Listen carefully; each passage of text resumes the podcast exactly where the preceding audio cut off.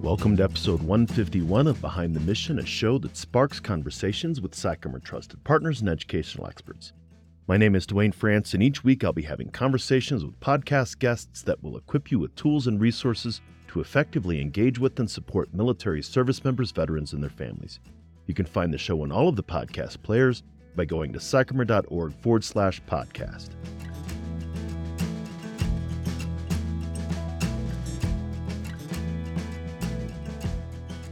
Thanks again for joining us in Behind the Mission. Our work and mission are supported by generous partnerships and sponsors who also believe that education changes lives. Our sponsor this week is PsychArmor, the premier education and learning ecosystem specializing military culture content. PsychArmor offers an online e learning laboratory that's free to individual learners as well as custom training options for organizations. On today's episode, I'm having a conversation with Dr. Sumitra Muralidhar, Program Director for the Department of Veterans Affairs Million Veteran Program in the Office of Research and Development. She oversees the policy and infrastructure development for the collection and use of samples in genetic, clinical, lifestyle, and military exposure data from over 1 million veterans. Since launching in 2011, over a million veterans have joined MVP. It's the largest research effort at VA to improve healthcare for veterans and one of the largest research programs in the world studying genes and health. You can find out more about Dr. Muralidhar by checking out her bio in our show notes. Let's get into my conversation with her and come back afterwards to talk about some of the key points.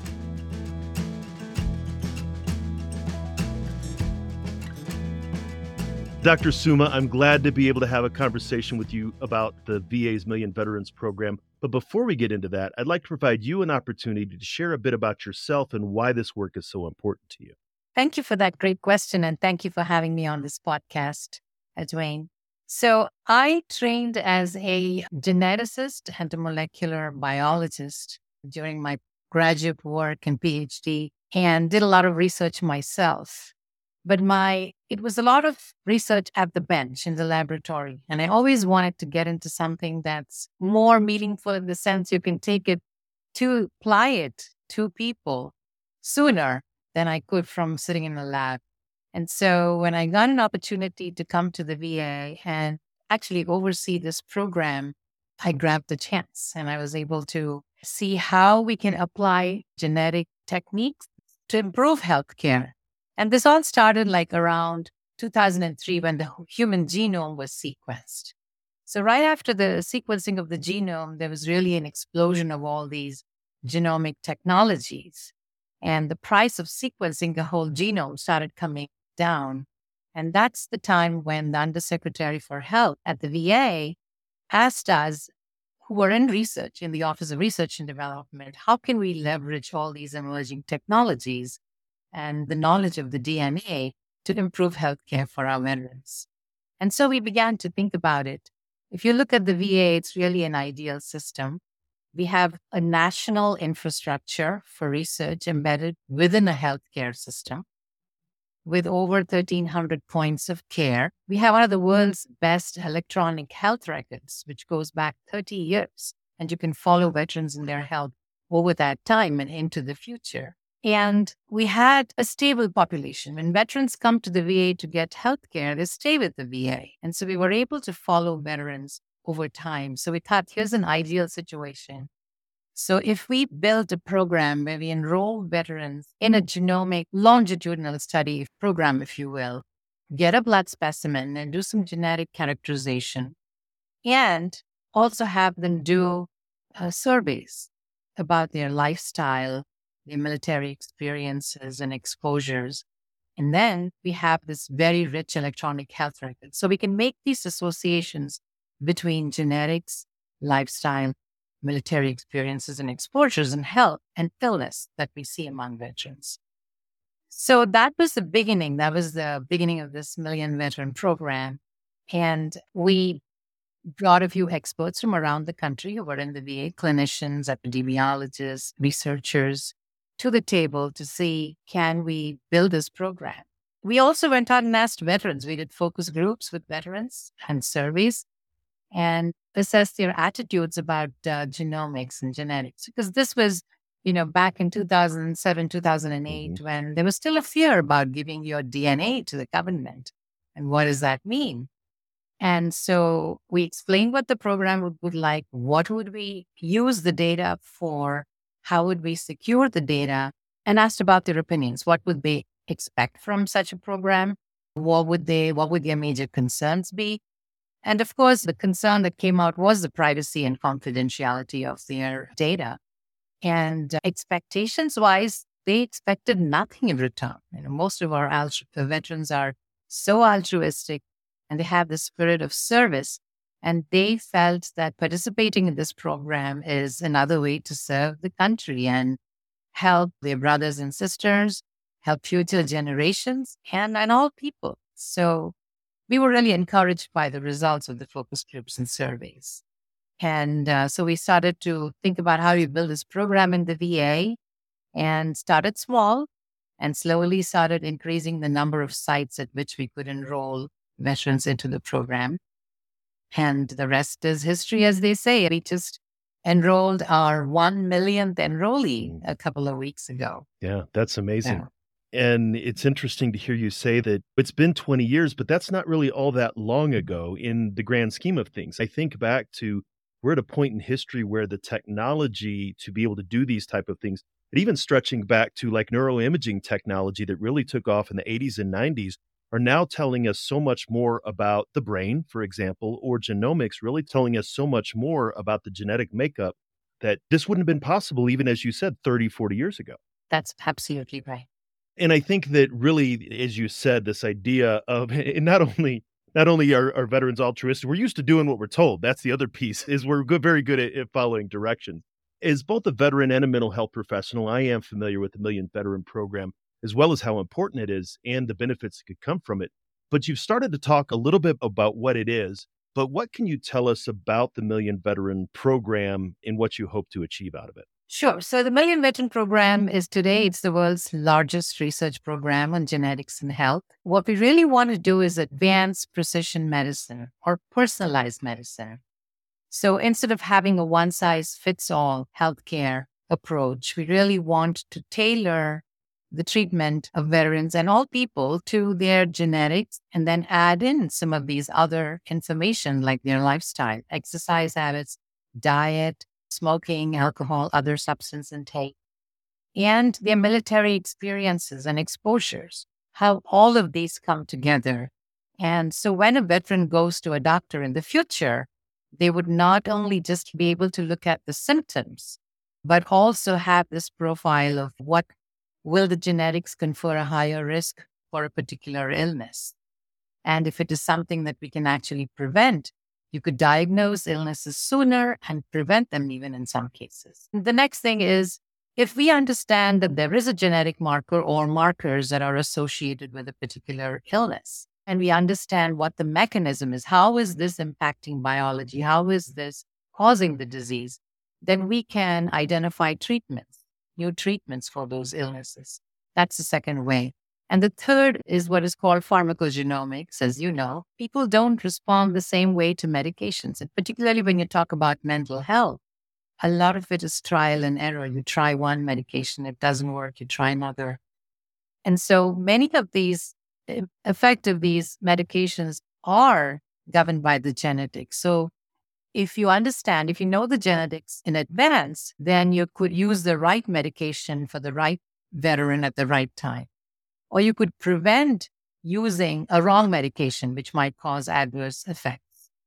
So these are different ways in which we hope that the Million Veteran Program will be able to advance personalized healthcare or precision healthcare in the future. And we really went for a million because you need large numbers of people with a particular condition and an equal number or even larger number of people without that condition. So you can compare not just the genetic, but all these other factors we talked about.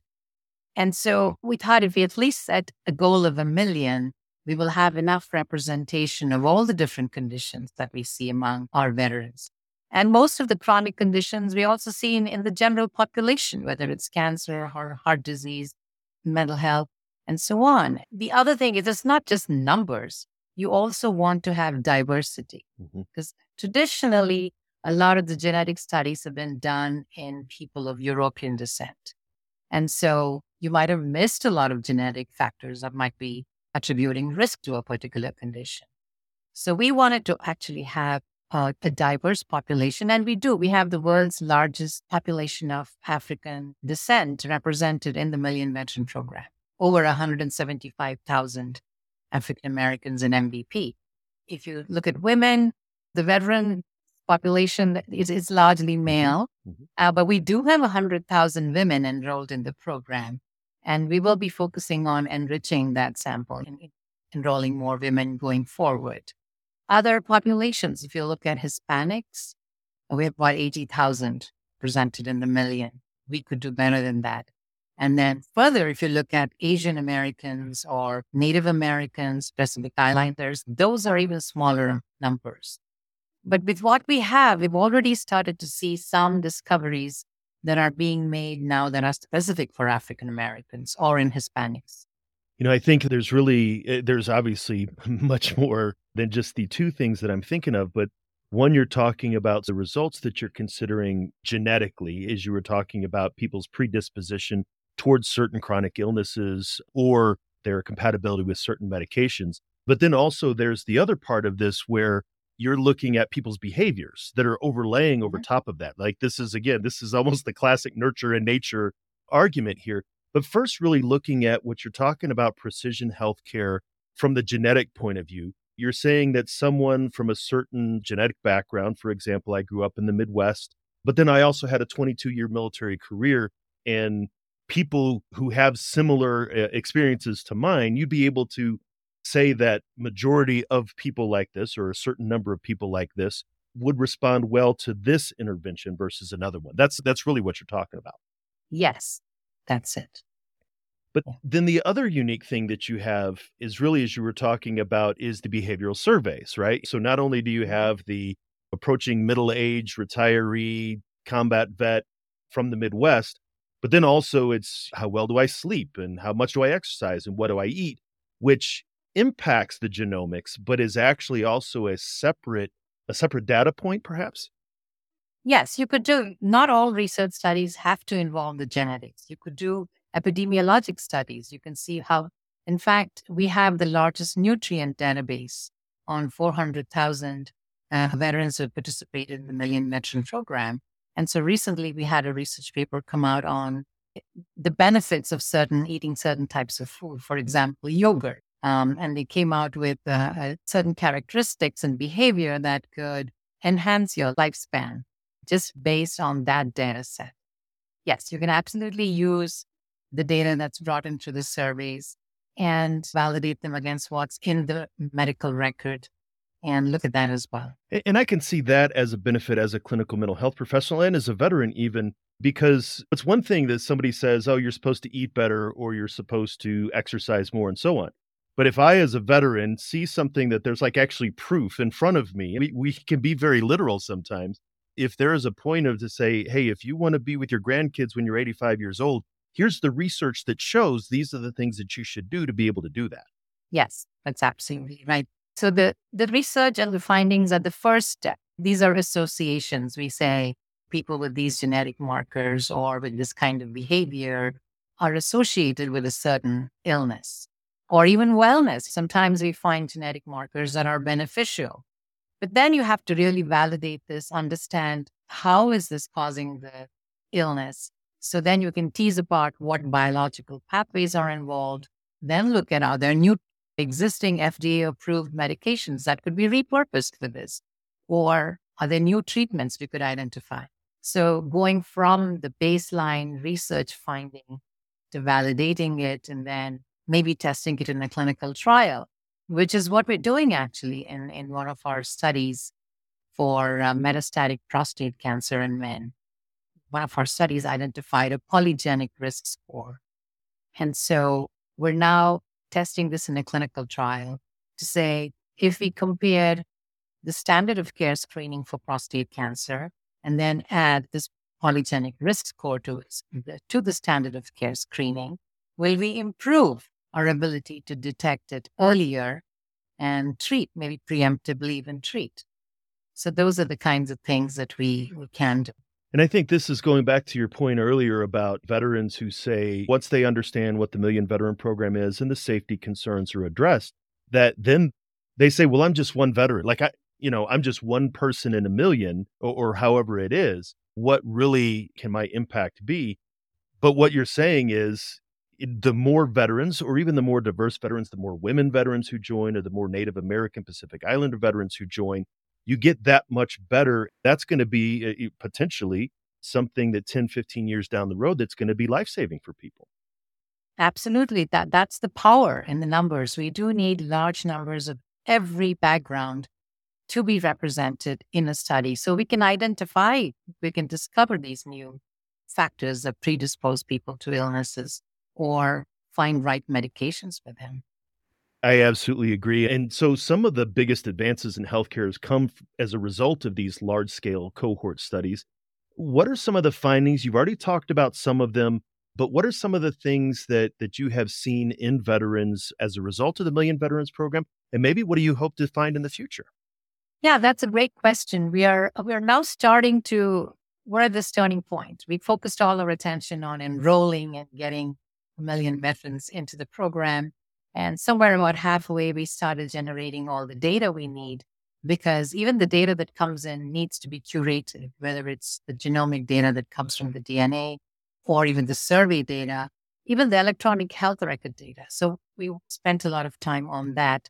And now our focus in the recent years and going forward is going to be how do we bring these findings back to the clinic to actually improve veterans' healthcare.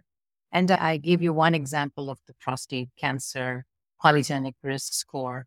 And another one is with chronic kidney disease. Uh, the, when we had veterans with a particular genetic marker in the ApoL1 gene, we found that they were most susceptible. And this was actually discovered during the pandemic because there were African men with COVID who were getting end stage renal disease faster and even dying from it.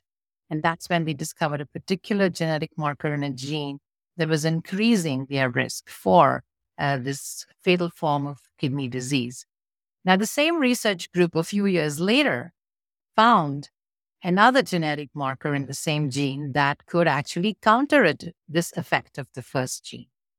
And it, it was actually protective. It was able to negate that effect. So now it's mimicking a drug or a medication, if you will.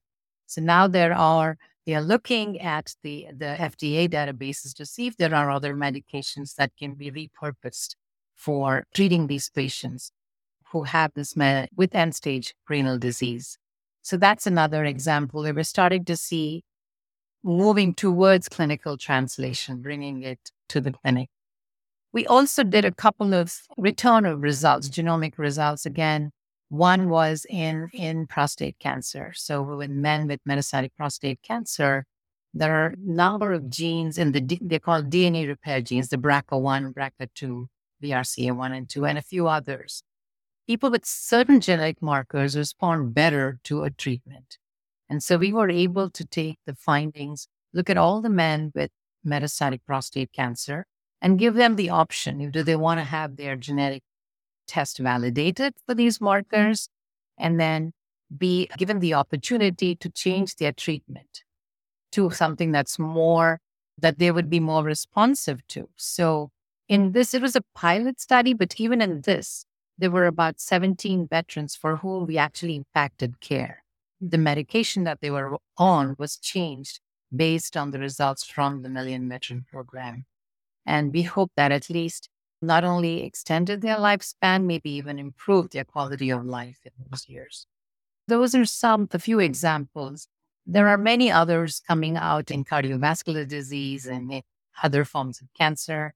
We're looking at where can, what is the next step to move this towards actual clinical benefits real world benefit for our veterans. And I think even as you're talking, I'm thinking now, obviously, again, as we're talking here in 2023, much of the conversation in the past 15, 20 years, obviously on the post 9 11 combat veteran generation, but really along with that, two things like the survivability of catastrophic injuries, but also environmental exposure. And a lot of the environmental exposure is some of the things that you're talking about as things like showing up many years later, like in cancer and in sort of upper respiratory concerns and things like that. And you mentioned that's another aspect of things that the Million Veterans Program is looking at. Yes, we have self reported military exposure data in the surveys. So that's an area that we're just starting out now, especially with the PACT Act that was passed. We are looking at ways to validate that information and maybe bring in some additional uh, information on the exposures depending on where the veterans were deployed from DoD. Uh, they have a database which actually has individual exposures recorded.